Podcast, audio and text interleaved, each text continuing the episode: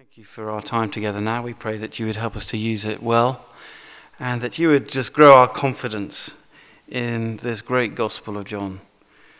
In Jesus' name, Amen. Now, you might think this is a rather odd question. Can we trust John? Because, of course, we can trust John's gospel, it's, it's in the Bible. It's written by a friend of Jesus, or so it's claimed, perhaps even his closest friend, the one Jesus loved. And uh, it's a fantastic source for all those who want to know him better. And countless millions down the centuries have testified to the fact that their lives have been changed by this gospel in particular. And some of you have been talking to me over the last few days and saying that uh, for you, John is your favorite gospel, and it's been a sort of center of gravity in a way for you. And it's certainly true, and we mustn't forget it. And in fact, one of the best pieces of advice given to me as a young undergraduate at university, um, I, I, did two years of classics uh, f- uh, in my degree, and then I changed and did two years of theology, and all my friends were very worried about me, and they were right to be worried about me. And uh, David Fletcher was the rector of St. Ebbe's in Oxford, and uh, he mentored me for a number of years, in fact. And uh, I was I think, probably being a bit foolhardy and naive about what I was letting myself in for. I'm doing a theology degree at Oxford, which basically, in many ways, is an archetypal, liberal, enlightenment, modernist, humanist approach to theology uh, in the theology faculty. And so a lot of friends were right uh, to be worried about me. But David said this to me just as I was uh, changing course. And he said this Never lose a vision for seeing the Bible change people. That will always remind you it's no ordinary book. And it was brilliant advice because, of course, one is being bombarded by lots and lots of very difficult, sometimes complicated theological questions and historical questions about the Bible, and some of which are questions that actually perhaps we'll never in our lifetimes find an answer, not in this life at any rate. And one's got to live with some of these sort of tensions and questions.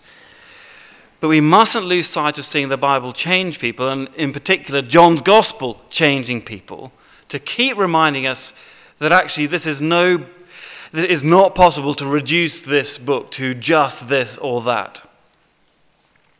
And so we come to John, and uh, it is a wonderful book. It is an uh, awe inspiring book, and hopefully, just in the last few days, uh, we've been reminded of that a little bit and had our taste uh, for it uh, sort of grown.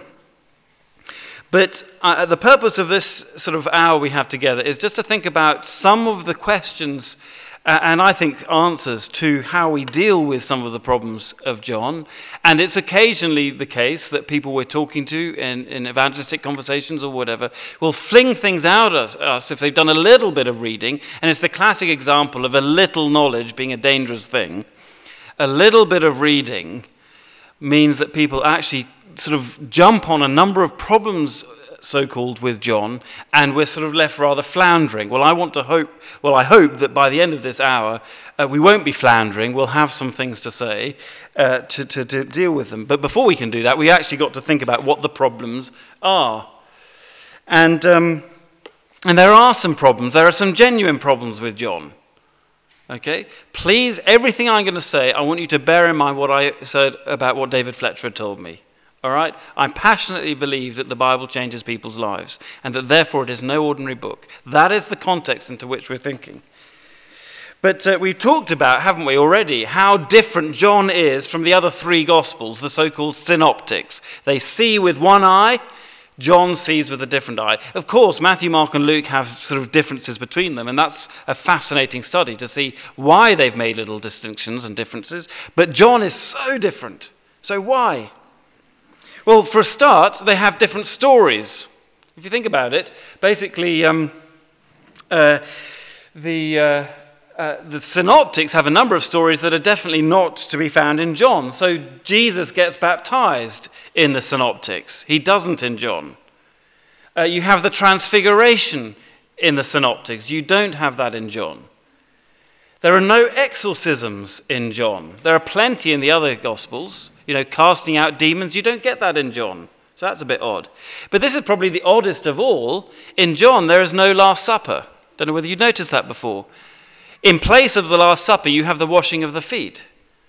Matthew, Mark, and Luke spend a lot of time doing the Last Supper, and we make that a big focus of our community life as a church, don't we? We, we celebrate communion. John doesn't include it, which is very odd. If it was so important, why did he leave it out?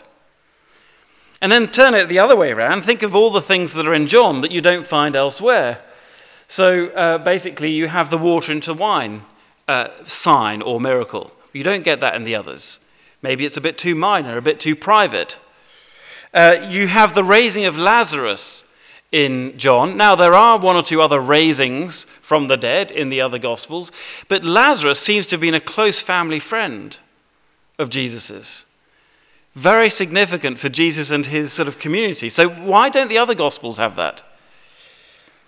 And then you have perhaps one of the most striking things about John's Gospel, and we've spent a lot of time thinking about them the I am sayings. They are so important, and they're, they're so rich aren't they, in terms of what the Bible means and what Jesus is claiming. But there's no hint of them in the other Gospels. Don't you think that's odd? Why does John have them and the others don't? So you're left sort of at least wondering well, did Jesus actually say them, or is John making this up? And there are certainly people who would accuse John of doing just that. Then there is the issue of Jesus himself. Some have accused John of making Jesus seem too unhuman. He's too divine. Remember, we thought about a Christology from above as opposed to a Christology from below. John starts with Jesus as divine, the Word, the Christ. And he doesn't seem so human. Well, I actually touched on that, didn't we? Looked at yesterday briefly. Um, uh, but uh, sometimes it seems a bit more unreal, doesn't it? I don't know whether you feel that. Sometimes I sometimes find that um, that Mark's gospel seems a bit more sort of punchy and real, and and John is a bit sort of floaty in the cloudsy a bit. Do you know what I mean? So there are different stories. Then, secondly, there are different chronologies. Now, this is where some of the, the bigger problems lie. When you start digging around, you find that um, things are in the different order. So, one famous one is the cleansing of the temple. Now, you would think that Jesus coming into the temple of Jerusalem, which is the sort of world HQ of Judaism, coming in, turning over tables, shouting at people. Uh, Luke tells us he prepared the night before a whip to start whipping people out of the temple. I mean, there's, a, some, there's an extraordinary sort of idea of Jesus preparing a whip, isn't there?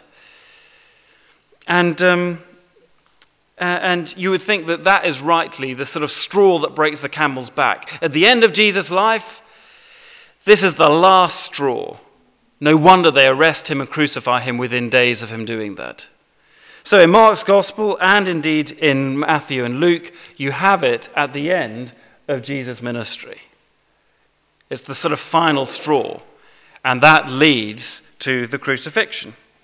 And actually, after the provocation of the triumphal entry, do you remember when Jesus comes into Jerusalem on a donkey in Mark 11? He sets out deliberately for the temple. Immediately, as soon as he comes to Jerusalem, he goes to the temple.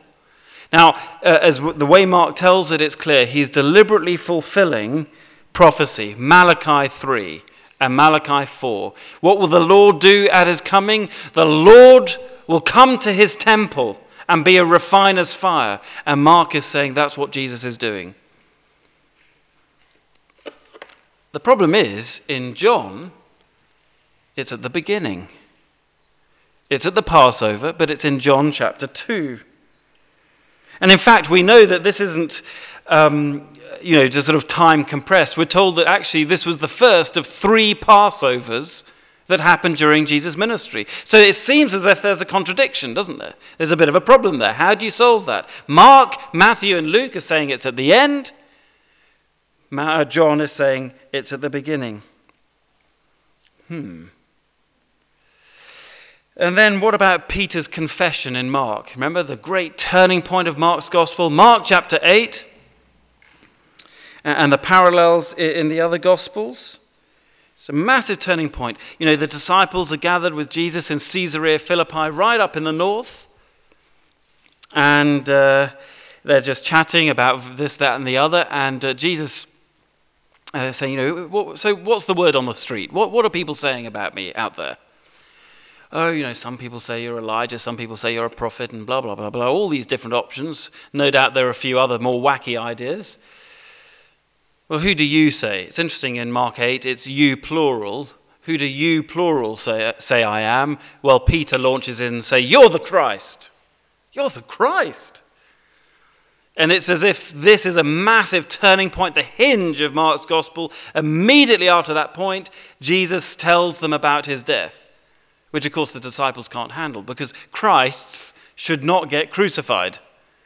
No wonder they couldn't handle it.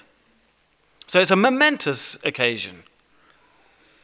But the problem is, in John's gospel, you've got people saying, We found the Christ from day one. We saw that the other day, didn't we? In John chapter 1, verse 41. Just have a look at that. Uh, do turn to their Bibles in the chairs. Uh, I mentioned this the other day. John chapter 1, verse 41. Andrew goes to find his brother, Simon, and he tells him, We have found the Messiah, that is the Christ, the anointed one, the King. And what does he do? We found the Christ. What does he do? Verse 42 he brought him to Jesus. Well, that's funny, isn't it?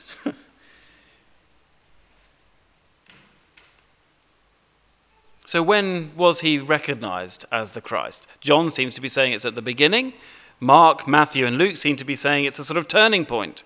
Is there a contradiction there?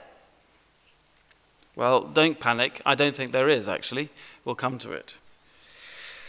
Um, and we can go further. We can talk about, you know, the fact that Jesus is divine from the beginning, which doesn't seem to be how he's presented in the other Gospels.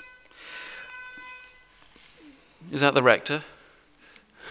Don't know who does. Anyway, um, another question is: When did actually Jesus? Uh, when did Jesus actually die? And when did the meeting in the upper room happen? Um, is it in or before the fast Passover meal? Now, that may seem rather peculiar, but just turn with me to John 13. I'm not going to spend all the time on the problems, don't panic, but we just got to lay it out before we can uh, deal with them. So, chapter 13, verse 1 it was just before the Passover feast. Jesus knew that the time had come for him to leave the world and go to the Father. Having loved his own who were in the world, he now showed them the full extent of his love.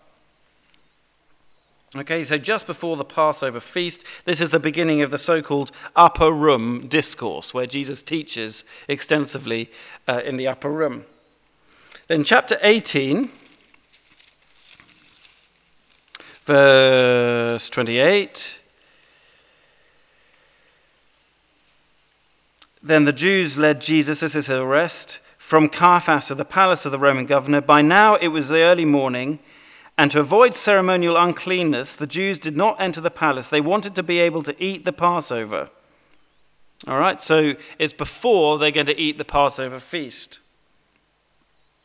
And that's why they don't want to get unclean by going into the Roman governor's palace. And then, chapter 19, verse 31. Now it was the day of preparation, and the next day was to be a special Sabbath. Because the Jews did not want the bodies left on the crosses during the Sabbath, they asked Pilate to have the legs broken and the bodies taken down. So the idea is we don't want to have uh, people hanging on crosses during the Passover Sabbath. Well, that's all well and good. The problem is when you look in Luke and Mark, you find that they actually have the Passover meal during the Passover on the Thursday night. And that's apparently a bit of a problem. John says that Jesus is arrested and taken to Pilate before the Jews had eaten the feast, presumably on Friday night. Luke says they had the feast on the Thursday night. And that's why Jesus was celebrating with his disciples on the Thursday night. Do you see why the people see that there's a bit of a problem there? Okay, one more aspect to this, and then we'll start thinking about how we put the bits back together again. So we've seen different uh, stories, different chronologies, but there's also the fact of different teaching styles and content. I mean, one of the things that is immediately obvious when you first encounter it is how um, uh, different uh, the way Jesus seems to speak in John. In Mark and Luke, there's a huge amount about the kingdom of God, or the kingdom of heaven, as Matthew calls it. It's absolutely central to Jesus' teaching. You know, he's always talking about how the kingdom of God is like a mustard seed, or uh, some bridesmaids before a, a wedding, or a man who went to sow in a meadow. You know, all this sort of stuff. But not in John. In fact, the concept of the kingdom of God is only mentioned in the conversation with Nicodemus. That's all. So just twice in John 3, never again in the gospel. So it's just in passing. So it's a bit odd, isn't it, to find it so central to Jesus' teaching in the synoptics, but hardly mentioned at all in John. Of course, Jesus does say to Pilate, doesn't he, in John 18, that his kingdom is not of this world. But that's about it. To add to this, the teaching styles are so different. There, there are no punchy parables in John. And at least, you know, all three synoptics have, have a few parables. Luke is the big sort of parable gospel. But, but all the, the other, you know, Matthew and Mark, they have a few parables too. But John has these long speeches, discourses as they're sometimes called, and, and the conversations he has slip into discourses very easily. You know, it starts with a sort of, you know, conversation asking the time of day, and then suddenly you're talking about big things, about being born again and stuff. And sometimes, I don't know whether you've spotted this, just turn back to John 3.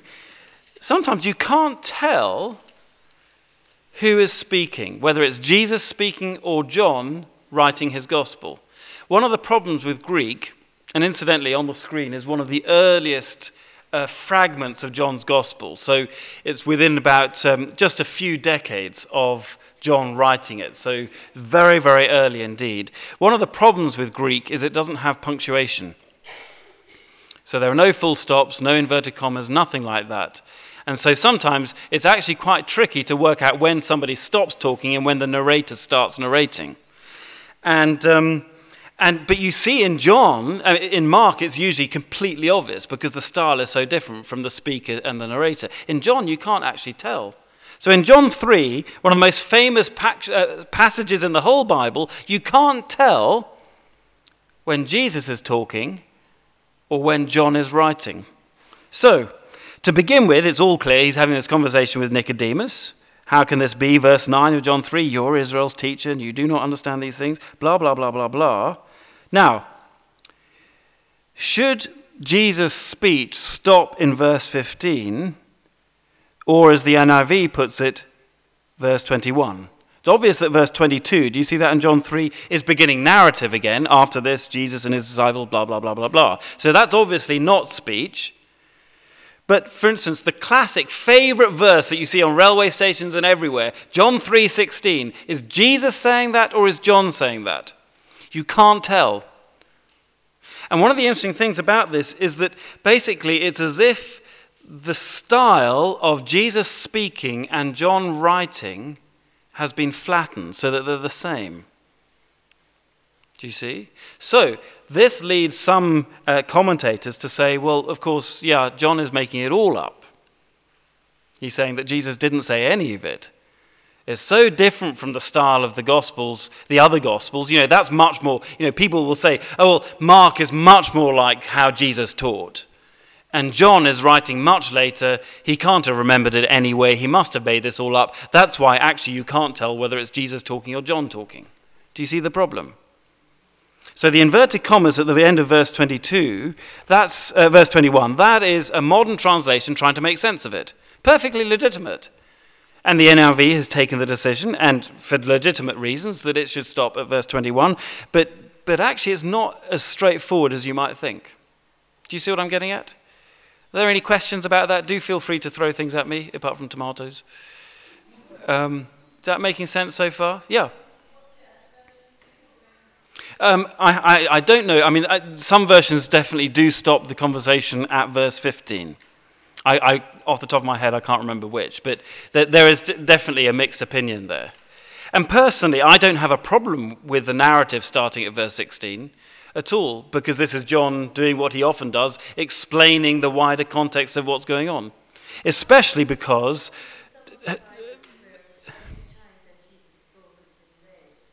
Yeah, I, I have a big problem with red letter Bibles. Um, I think they should be thrown out of the window. Um, uh, but even then, you see, they don't necessarily know when to stop and start red, red letters. It's exactly the same problem. But you see, it's an, in, interesting, you know, verse 19 sounds just like the prologue, doesn't it?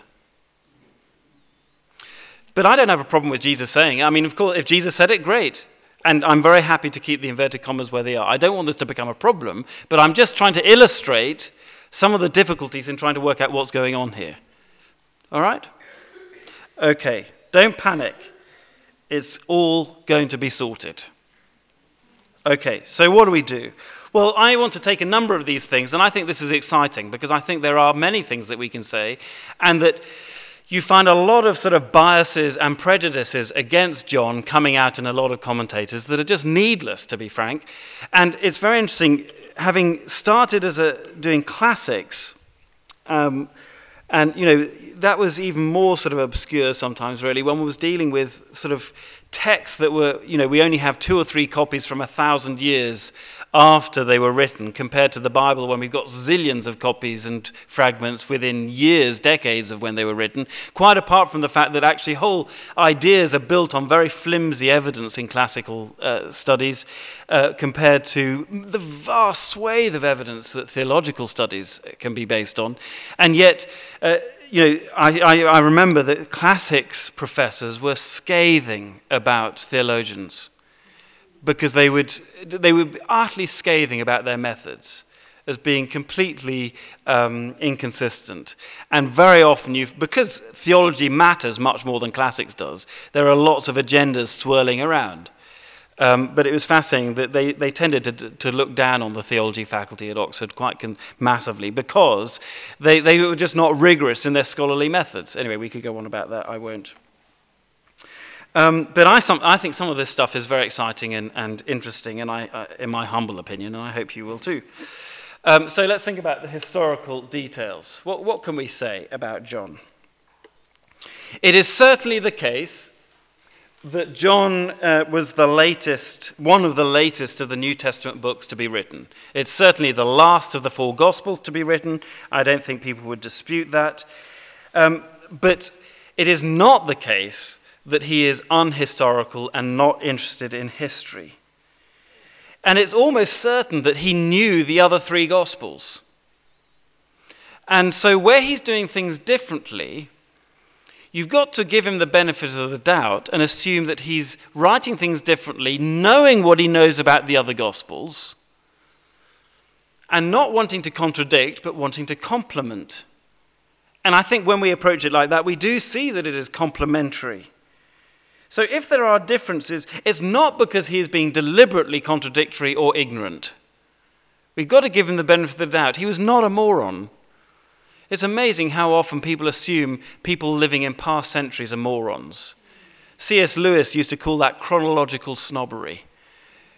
The assumption that our age is the first age to have really sorted it, our generation, and that previous generations were thick. Well, very often it's the other way around. Um, let me give you one or two good examples of this where we know that actually what he records is in fact early. He's writing late, so towards the end of the first century. Uh, I'm not going to fuss around too much about exactly when, I don't think it matters. But um, we know that he's late, and yet there are a number of things we find in John that we know are early. If we take Jesus' death to be around 30, 33, and we take Paul's death to be the late 60s, um, thereabouts, um, and uh, I would think that Mark's gospel was probably written before about 70. And you, uh, where you find similarities with Mark and John, you're talking about things that are very early, okay, within living memory of Jesus' life. Okay? And John's theology is much earlier than people give him credit for. And this is one of my favorites. It's called the Johannine Thunderbolt um, in scholarly circles the Johannine thunderbolt. Is it going to appear? Here we are. There we are. The Johannine thunderbolt. This in, in Matthew's Gospel. Just turn to Matthew 11, would you?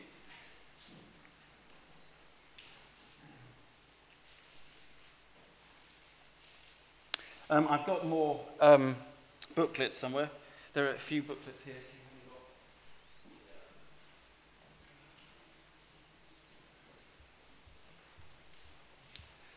What page are we on on the booklets? Just so.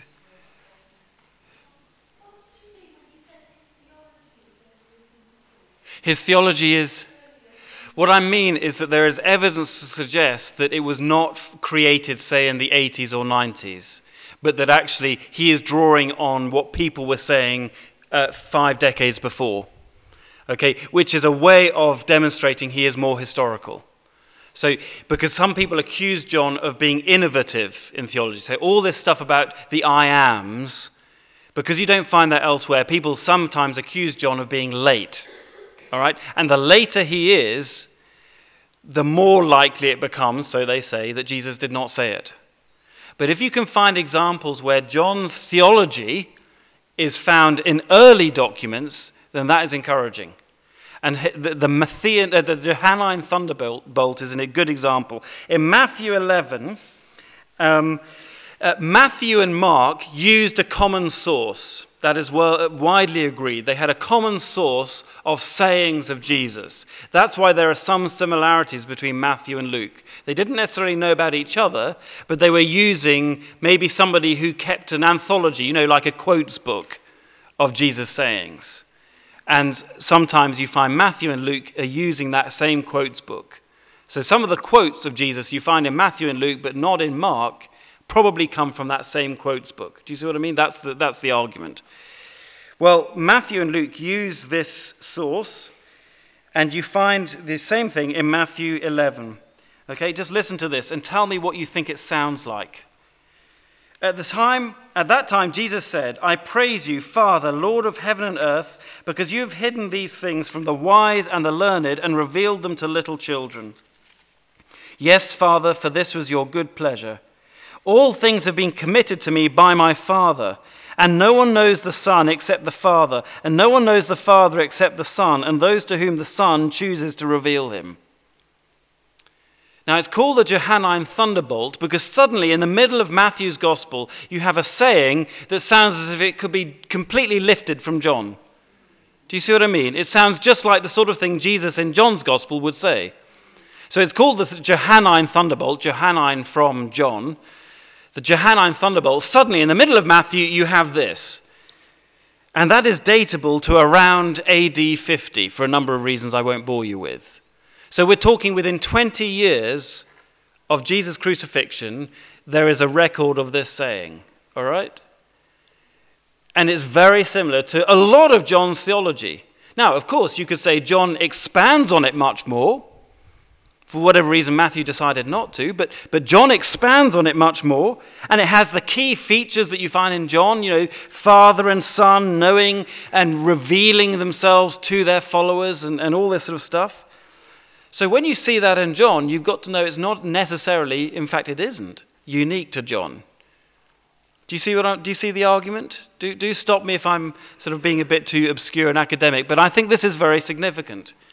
So you find in an unlikely place an example of John's theology not being unique. All right? And that's important because it shows that he was not making this up. But what is certainly the case is that he was expanding much more than the others do. Yeah?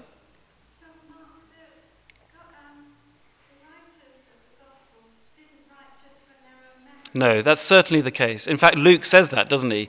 Luke chapter 1, many others have uh, you know, drawn up an account. He's done his research, he's read the other accounts, he's been to the places. Mm-hmm. John. Yep. Yep. Well, if you think about it, even people, you know, Tony Blair has been writing his autobiography, hasn't he? Heaven help us. Um, and, um, you know, he will have been doing lots of research on papers of other people. You know, he will know and assume that his memory is not perfect. Even Tony Blair, I assume, will think that his memory is not perfect. And so in writing an autobiography, say, you will consult lots of other papers. I don't, I don't think that's any contradiction to an eyewitness wanting to verify, wanting to get other perspectives, blah, blah, blah. So even Matthew and Luke using the same source, not a problem. In fact, I'm encouraged by that because I'd be more suspicious of them if they just relied on their memories. All right? What about um, John's relationship with Jesus and Yes. would some of his style be, I don't know, somehow influenced by spending that kind of Yep. intimate time with Jesus? And how is that viewed Yep. in academic Mhm. circles? Does that take away from Mhm. the historicity or add to it?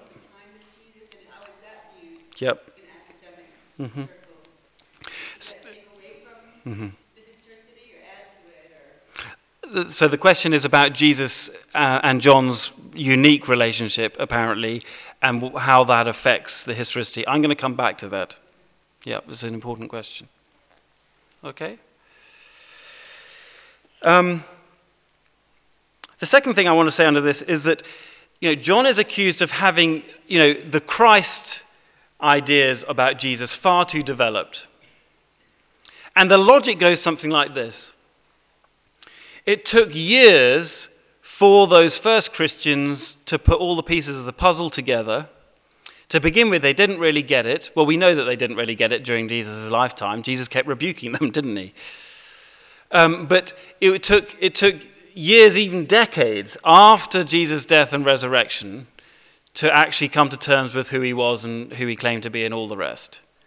And so the theory goes the more developed the Christology, in other words, the more divine, the more impressive Jesus becomes, the later that theology must be. Do you see the argument?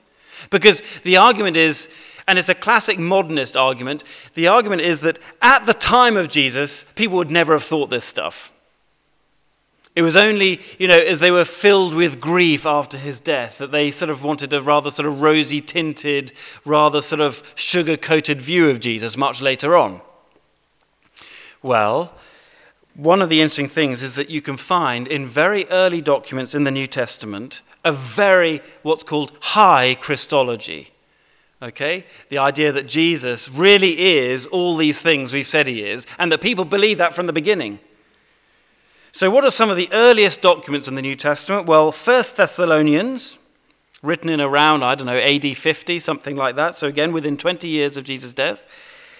And uh, 1 Corinthians speaks about his death and, and who he is, and you find some very early Trinitarian statements in 1 Corinthians. That's early. And Philippians, take Philippians 2, written in the 60s, that famous Christ hymn in Philippians 2, which is one of the closest uh, segments of Christology in the New Testament to John's. And then you think about Colossians 1. You know, who, being in very nature God, did not consider equality with God something to be grasped. Do you see? And they're early. So even if John was writing in the 80s, or even maybe as an incredibly old man in the 90s, you've got people in the 50s and 60s saying these incredible things about Jesus within 20 years. No, John isn't making this up. This is early. So the distinctives of John's prologue that we saw on the first day are not distinctives at all. They're perfectly consistent with the rest of the New Testament. Do you see the point? Yep, yep. Now, what would you say is the most famous ethical teaching of Jesus? What's, what's the most striking um, summary, if you like, of Jesus' ethical teaching? Sermon on the Mount? The Golden Rule. Love your neighbor as yourself. I think that's absolutely right. I mean, basically, that is, you know, you know how sometimes they do those sort of, um, you know, sort of top 10 most influential thinkers in human history. And Jesus is always in there. And the thing they always pick out is love your neighbor as yourself. Um, and I think they're right to pick that out. I mean, I think that was a pretty radical thing, and uh, and as well as the implications of that in all kinds of ways, isn't it? You know, um, you know, if if someone strikes you on on your cheek, you know, a Roman soldier who's your oppressor, turn the other cheek so he can strike that too. That's quite radical, isn't it, to an oppressed nation?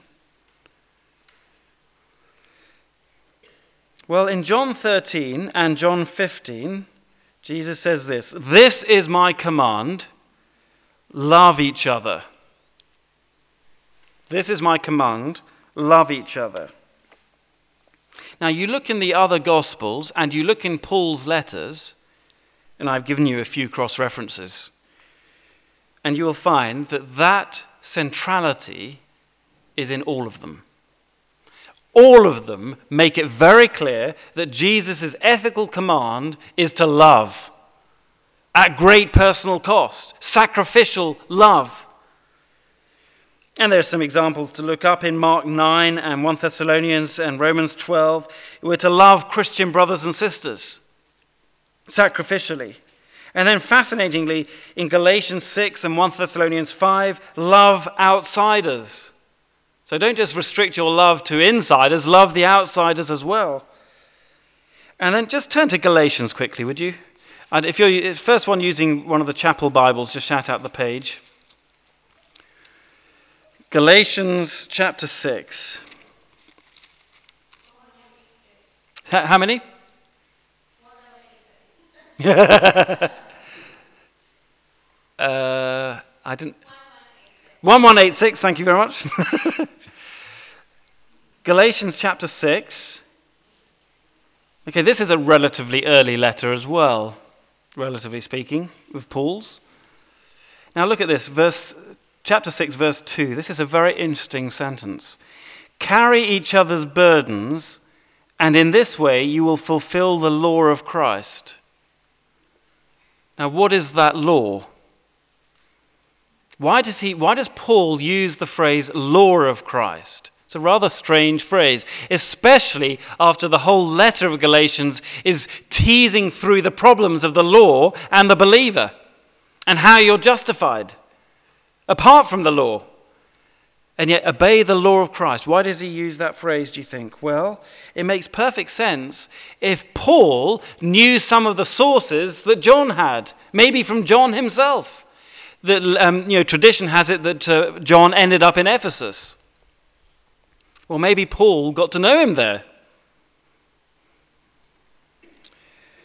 And um, it makes perfect sense that if Paul knew some of Jesus' teaching that John records, why not put it in terms of the law of Christ? Remember John 13? This is my command love each other. Galatians 6 and John 13 are saying identical things. Do you see? So you find a, an essential element of John's theology and ethics are found elsewhere and early. So even if John is writing late, that's not a problem because you find plenty of people saying pretty much the same things, maybe slightly different words, with a different angle perhaps, but the essence, essentially the same things early. So we can trust what John's saying. Here are one or two nice things, a few historical things. John is more historical than some claim. There's a lot of archaeological reinforcement. So in John 5, remember the, the healing at the pool of Bethesda? And uh, John clearly gets his facts right, even though he's been accused for generations of getting them wrong. So, for instance, in John 5, back to John now. John 5.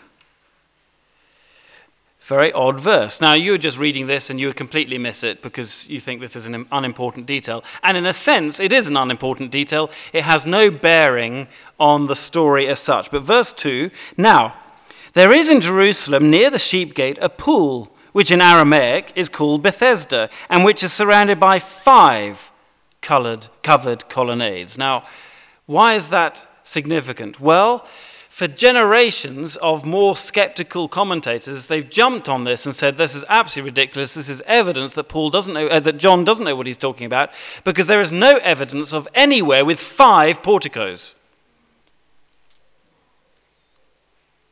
uh, five colonnades. Sorry, you just don't get it because if you think about it, in the classical world, everything was in sort of squares and oblongs and, and uh, right angles. If you have five colonnades, then you can't have right angles. You know, it's the classic image of a Greek temple, isn't it? Everything's at right angles. Well, lo and behold, in the 1930s, this precise area in Jerusalem was dug up, and they discovered a pool in exactly where it should be, and it was surrounded by five porticos, uh, five colonnades. Well, fancy that. Now, John isn't telling us that because he wants to prove his historicity. He's telling us that because this is an interesting detail, presumably from an eyewitness account. Maybe he noticed this is odd, this has got five colonnades. That's odd. Do you see a tiny little passing reference to something that is completely trivial, and yet on that tiny detail, he's been discovered to have been absolutely right. But before the 1930s, no one believed it. Again and again, you find this with the New Testament. Again and again. And yet, people do not give the writers the benefit of the doubt. They assume that we, living in the 21st century, know better what it's like to live in the first century than those who did live in the first century, which is slightly illogical when you think about it. And then the historical context for Jesus' ministry is correct in a number of ways. We know quite a lot about the first century from Jewish historians as well as Christian as well as Roman historians. Actually, it's one of the most, in the ancient world, the, the, the, first century AD is one of the best known about and understood centuries, probably in the ancient period. Uh, because there are all kinds of different witnesses, as well as archaeological stuff and everything else. And we know that this period was full of turmoil and political uh, tensions. Because, of course, in 70 AD, the Romans would destroy the Jewish temple as a reprisal so these tensions have been sort of simmering for decades. And the one thing the Romans were desperate to avoid was an uprising. It's the classic colonial mentality keep the people at bay. The British did it, and the Romans did it. In fact, the British Empire was strongly modeled on the Roman Empire. That's why everyone in this country did classics at university. It's a jolly good degree if you want to run an empire, but unfortunately, I'm a bit late. And in the first century, there were a lot of revolutionaries around, a lot of zealots claiming that they're the ones who are going to lead the people to be the Messiah, to be the king, to kick and boot out the Romans. So when in John 6, John 6 after the feeding of the 5,000, the people come along and say they would like to try and make Jesus king, that is exactly the sort of thing they would do. That fits perfectly with what we know about this period. Just a little detail again but we can trust John's historicity. Another one is that John visits Jerusalem regularly. Uh, sorry, Jesus visits Jerusalem regularly. In fact, he goes for festivals and feasts in Jerusalem.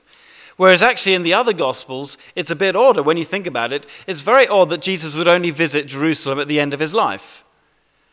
It's more likely that he would do what faithful Jewish pilgrims would do visit regularly, as he does in John's Gospel. Now, Matthew and Mark and Luke clearly are missing those visits out because they don't fit the theological purpose of taking us on the road to the cross. Do you see?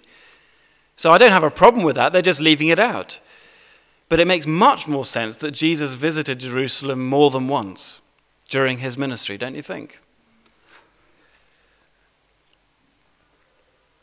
And then, this is interesting, there is correspondence with the, um, um, the synoptics.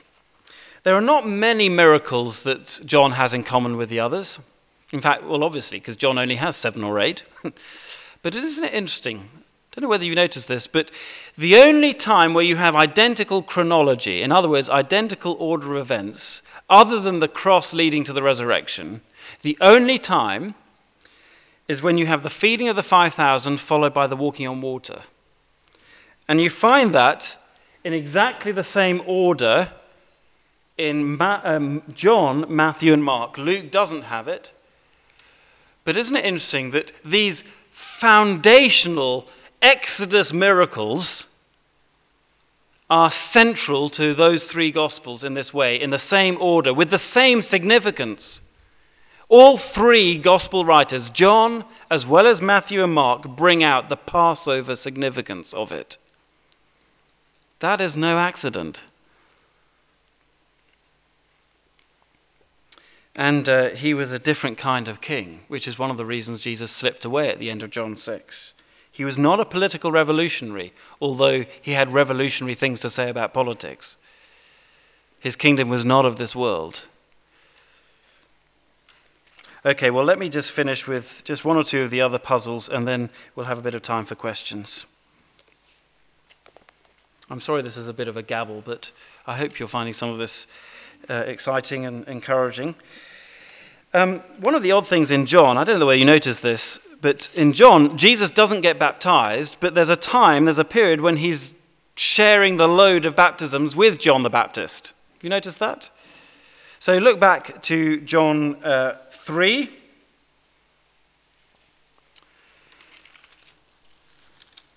And verse 22. After this, Jesus and his disciples went out into the Judean countryside, where he spent some time with them and baptized. Now, also, John, John also was baptizing at Enon near Salim, because there was plenty of water. So it's interesting, isn't it? This was before John was put in prison. They're both doing this together. But actually, that makes kind of sense, doesn't it? Uh, presumably, the other gospel writers have not included that because they don't want Jesus and John to appear at the same sort of same level. They're very concerned to um, to to put um, to put Jesus on a higher plane. But, uh, but uh, John doesn't worry about that because he's made it quite clear that Jesus is right at the top from the very beginning. So there's going to be no confusion. And John the Baptist has already said, Look, I'm, I'm, I'm much more inferior than, than um, the one who's going to come. And, uh, and so, you know, there's no, there's no doubt. But, you know, this actually makes more historical sense. Uh, uh, or talk about uh, Jesus being recognized as the Christ early. Well, again, I think probably what is more likely because people were talking about the Messiah for generations, waiting for the Messiah, it's much more likely people were thinking, hey, Jesus might be the one at the beginning. Much more likely. It's just that when uh, Mark and Matthew want to write their gospel accounts, they want to make it clear that this was a turning point because immediately after that, Jesus talks about his death. Do you see? But before that, they were probably, I'm sure the word Christ or Messiah was on their lips. It's much more likely that what you have in John 1 was what happened. But the thing about Mark 8 and Peter's confession of the Christ is that suddenly things slotted into place in a new way. It was a breakthrough, not a beginning. Do you see what I mean? And then what about the eyewitness the beloved disciple, the, the question that Catherine raised earlier. Who was the disciple that John that Jesus loved? The traditional view is that it was John himself. And um, uh, basically, people question that, especially if they want to say John's gospel is written late. In fact, you'll find that there is a liberal theology agenda with John's Gospel to push it as late as possible, even into the 100s, because as soon as you do that, it's impossible for it to have been written by John, because he would have been dead. Do you see? Let's suppose, I don't know, maybe he was even 20 around the time of Jesus' ministry, or maybe in his late 20s, maybe 30. Basically, by the time you get to 100, he would have been 100 years old. So it's highly unlikely he would have lived. In fact, it's impossible he would have lived into the second century. So you'll find that theologians sometimes want to push the dating of John late into the second century in order to prevent it being the apostle who wrote it. All right? But back in the prologue, John claims that Jesus dwelled among us, not just humanly in a sense, but perhaps among us, uh, not just humanity, rather, us, but us, his friends. And we've seen his glory with our own eyes. And one of the big concerns, and we already saw this a bit this morning, one of the big concerns through John is being a good witness, telling it how it is, telling what you've seen. And at the very end of the book, John says in chapter 21, that is precisely what he is. I'm telling you what I've seen. And the next generation of believers after John, so the sort of the first generation of the new converts who weren't alive with Jesus, they certainly assumed it was John the Apostle. So Bishop of Irenaeus of Lyon in France was writing in, in the second century, okay, so the hundreds AD. He wrote this and, and spoke about John. Here's Irenaeus, or sort of, yeah, it's not exactly a likeness, but then who knows what he looked like. Um, he said of John, Finally, John, the disciple of the Lord, who had also lain on the breast of the, of the Lord, himself published the gospel while he was residing at Ephesus. Okay, so in the early hundreds, Irenaeus is talking about John, the writer of the gospel, who had lain on Jesus' breast and who lived at Ephesus. And he is said by the historian Eusebius to have got his information from Polycarp of Smyrna. What a great name. Polycarp of Smyrna. And Polycarp of Smyrna knew all the apostles. Okay, so he, was, he, he knew the apostles and he knew Irenaeus, who was in the next generation, and Polycarp told him that John was the one who wrote the gospel. And he knew that because he knew John himself. He was a mate. All right, so the early church certainly said that he was the one Jesus loved. And this explains all kinds of things. It explains, for instance, why John is never named in the gospel, and nor is James, his brother. They're only referred to in John 21 as the sons of Zebedee. How odd not to mention the name of such a significant apostle. And then John also seems to have been an associate of Peter, and that's why you have him running to the tomb with Peter calling himself the disciple Jesus loved. Now, that may seem really arrogant to call yourself the disciple Jesus loved, unless it's just a simple fact. And in a way, it's a way of hiding himself from uh, drawing attention by not using his name. And John's Greek, of course, is not very sophisticated and not very sort of classical, and, and it's actually quite easy Greek. And so that fits with the fact that he was not necessarily a highly educated man. He was from a fishing family. But of course, fishing families in those days could uh, be quite wealthy. They could own a number of boats and they could have servants. And you can find in Mark chapter 1 that's exactly the case. They had servants. And even if you hadn't gone to university in Jerusalem or wherever it was, uh, John, uh, it's highly possible for a, a, a, wealthy fisherman to be well educated and to know enough Greek to write good Greek, but not brilliant Greek. And what's more, he had spent three years with Jesus himself, which is the greatest education you could ever have. So I'm pretty convinced that John is the disciple whom Jesus loved and the writer of this gospel, as well as the letters and the book of Revelation. But that's a whole other story. Finally, let me just deal with the Passover. Lots of ink has been spilt over this and when Jesus celebrated the Passover. I don't think there's anything to worry about here. Mark has it, uh, you know, the, the, synoptics have it uh, uh, while they're having the feast on, on the Thursday, and um, John has it uh, over the weekend. Well, big deal. Think about it. I think the way to think about this is to think about how we use the word Christmas. Um, technically, Christmas is the 25th of December. You know that, I know that. That's when Christmas is.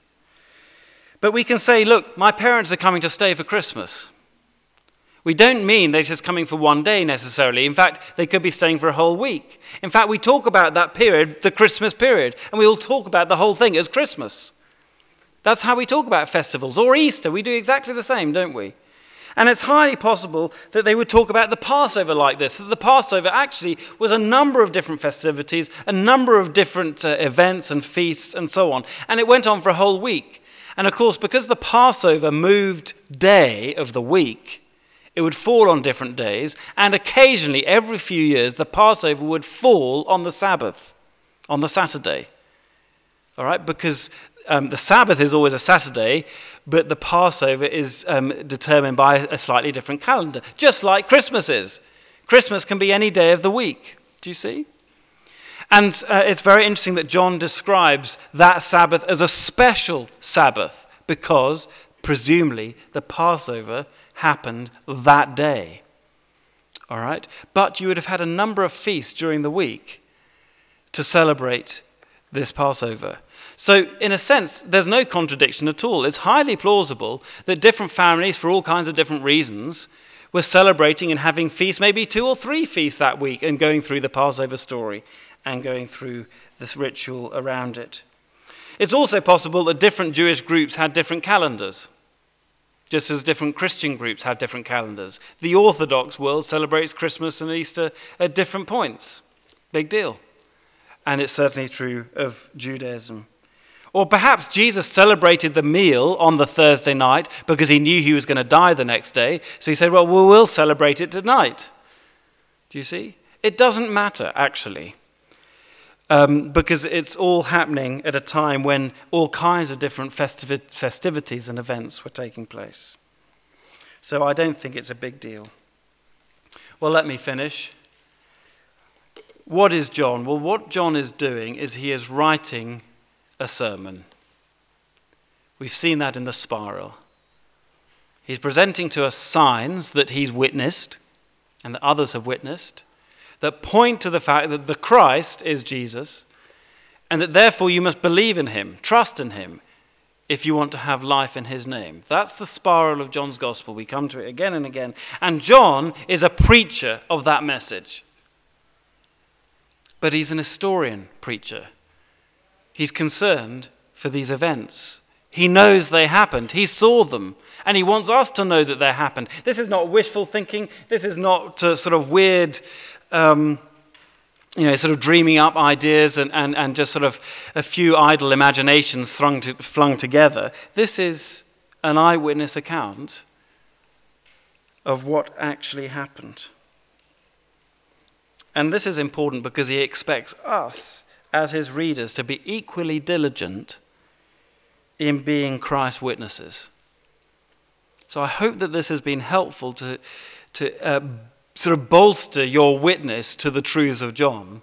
There are plenty of other things to say. Maybe there's some things that were irrelevant to you or didn't catch your imagination, whatever. It doesn't matter. But hopefully, there's been a bit of ammunition and armory there to, to bolster your confidence in the reality of what we find in John.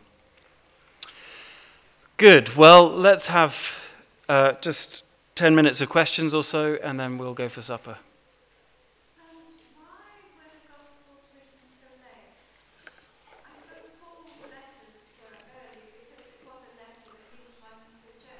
Yep. Yep. Um, it's more, I think, a question of why are the one the gospels that we have written later. Many people wrote gospels. Many people wrote accounts. We know that. No idea how many, but we know that other people were writing accounts and telling the stories and so on. And it was being filtered out in all kinds of different ways um, as Luke says quite clearly at the beginning of his gospel. Um, I think you know, one thought is that people were expecting Jesus to come back soon, and that's why they didn't think they needed to. I don't believe that actually.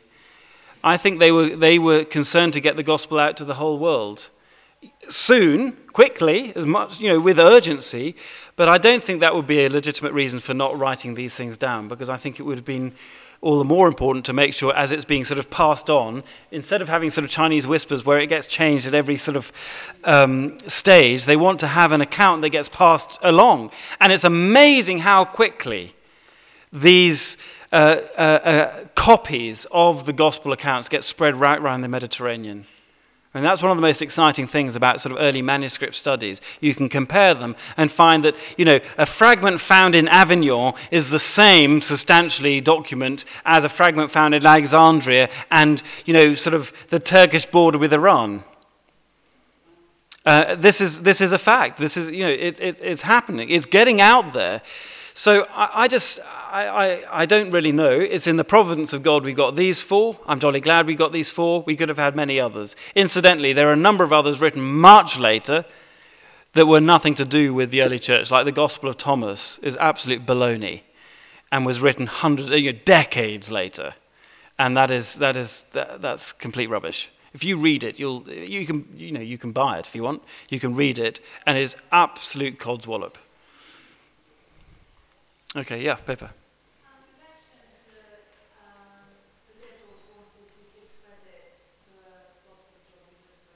Yeah.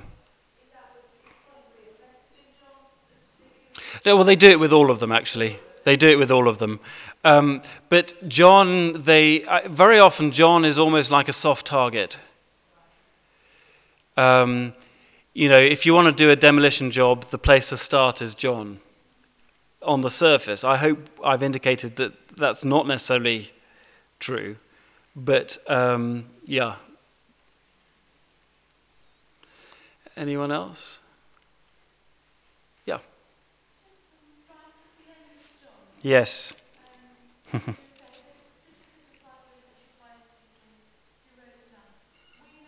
hmm Yes. Who's this we? Yep. Right at the. Um, yeah, I should have mentioned this actually. Yeah, repeat the question. Um, the, the, the question is from John 21, verse 24. This is the disciple who testifies to these things and who wrote them down. We know that his testimony is true. Who is this mysterious we? Um, there are a number of books. There's a book, a very famous book that was written called The Community of the Beloved Disciple. The beloved disciple we've talked about is John, and that there was obviously a church that had grown up under his leadership. Maybe it was Ephesus and that there was a community of elders and believers around him who maybe helped him compile it. I mean, you know, we're, we're talking about a man in his 80s, if not 90s, um, you know, without modern sort of medical technology, technology and, and, and support. So, you know, it's highly plausible that he had a number of people around him to help him write, as we know that Paul did. So you remember the Galatians, you know, he says, see what big writing I've got. Um, he had a secretary who he dictated all his letters to. So we know that. It's not a problem. And I think basically that's exactly the same thing here. Now, a number of books have sort of extrapolated from this a whole theory of how this gospel came about. That actually it was a church that was founded by John but they decided long after he died that they needed to have something to sort of memorialize him by and to meet round, and they write this gospel. That's one theory, and they push that into the second century. So it's not written by John at all, just by the community around him. Um, I just don't think that is uh, necessary at all. Uh, but it's certainly the case, like in fact all the early uh, apostles would have. You know, they had merry bands around them. Um, so I think this is John's merry band. Yep. Any other questions? I saw a hand floating, but it's floated off. Yeah. The, what's the big deal about red letter Bibles? I have a big problem with red letter Bibles because what is the implication? The implication is that the words of Jesus are more important than the rest of it.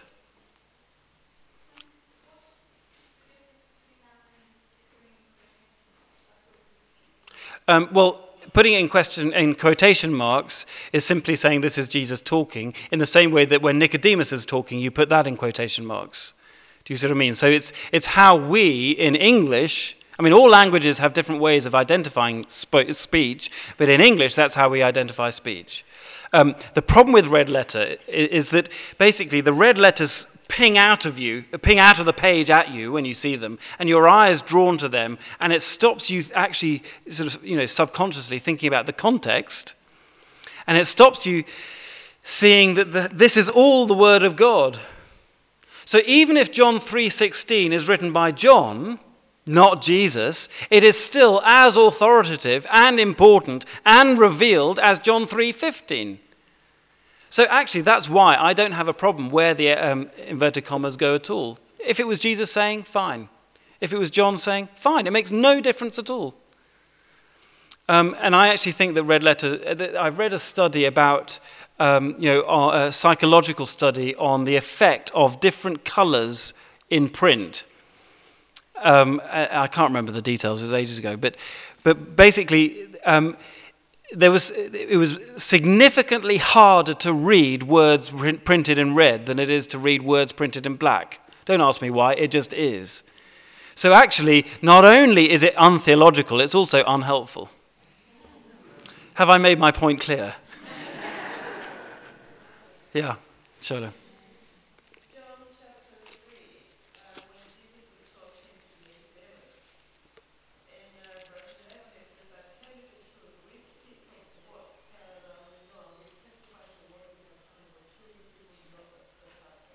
Mm-hmm.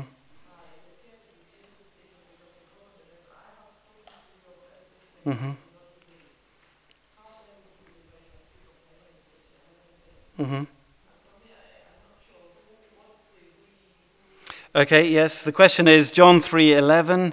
Uh, we speak of what we know, we testify. I have spoken to you of earthly things. How will you believe if I speak of heavenly things? Well, I think it's clear that um, Jesus and the Spirit both testify to what the Father tells them to speak. So I think this is Trinitarian language.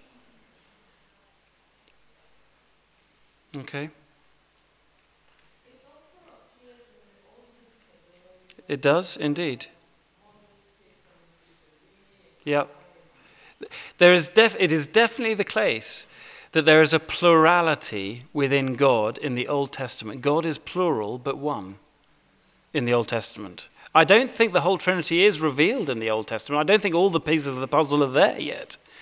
But it is definitely the case that God is a complex unity in the Old Testament. And that's, I would say, why you have we.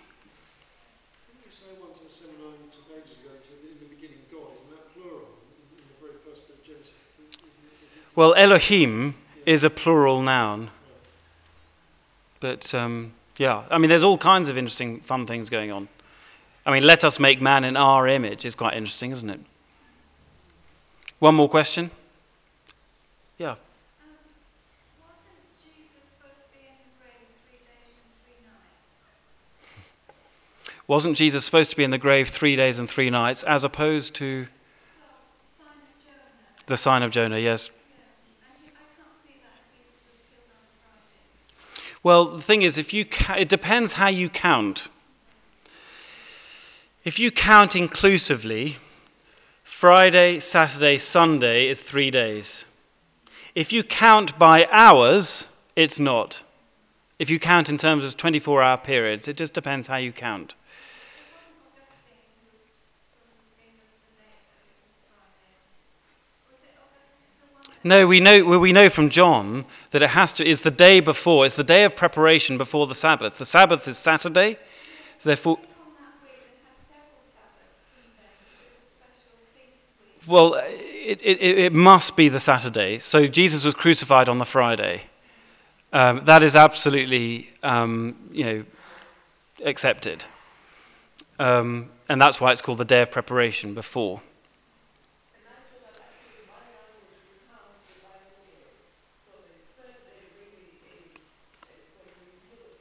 Right.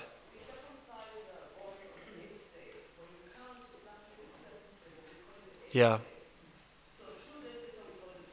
Yep. Yeah. Yeah. It's just a different way of counting. And, and, and that's absolutely right. That- That's how the Bible counts. Folks, you've been very patient after a long day. Thank you very much. Um, Hugh is in here at 7.15.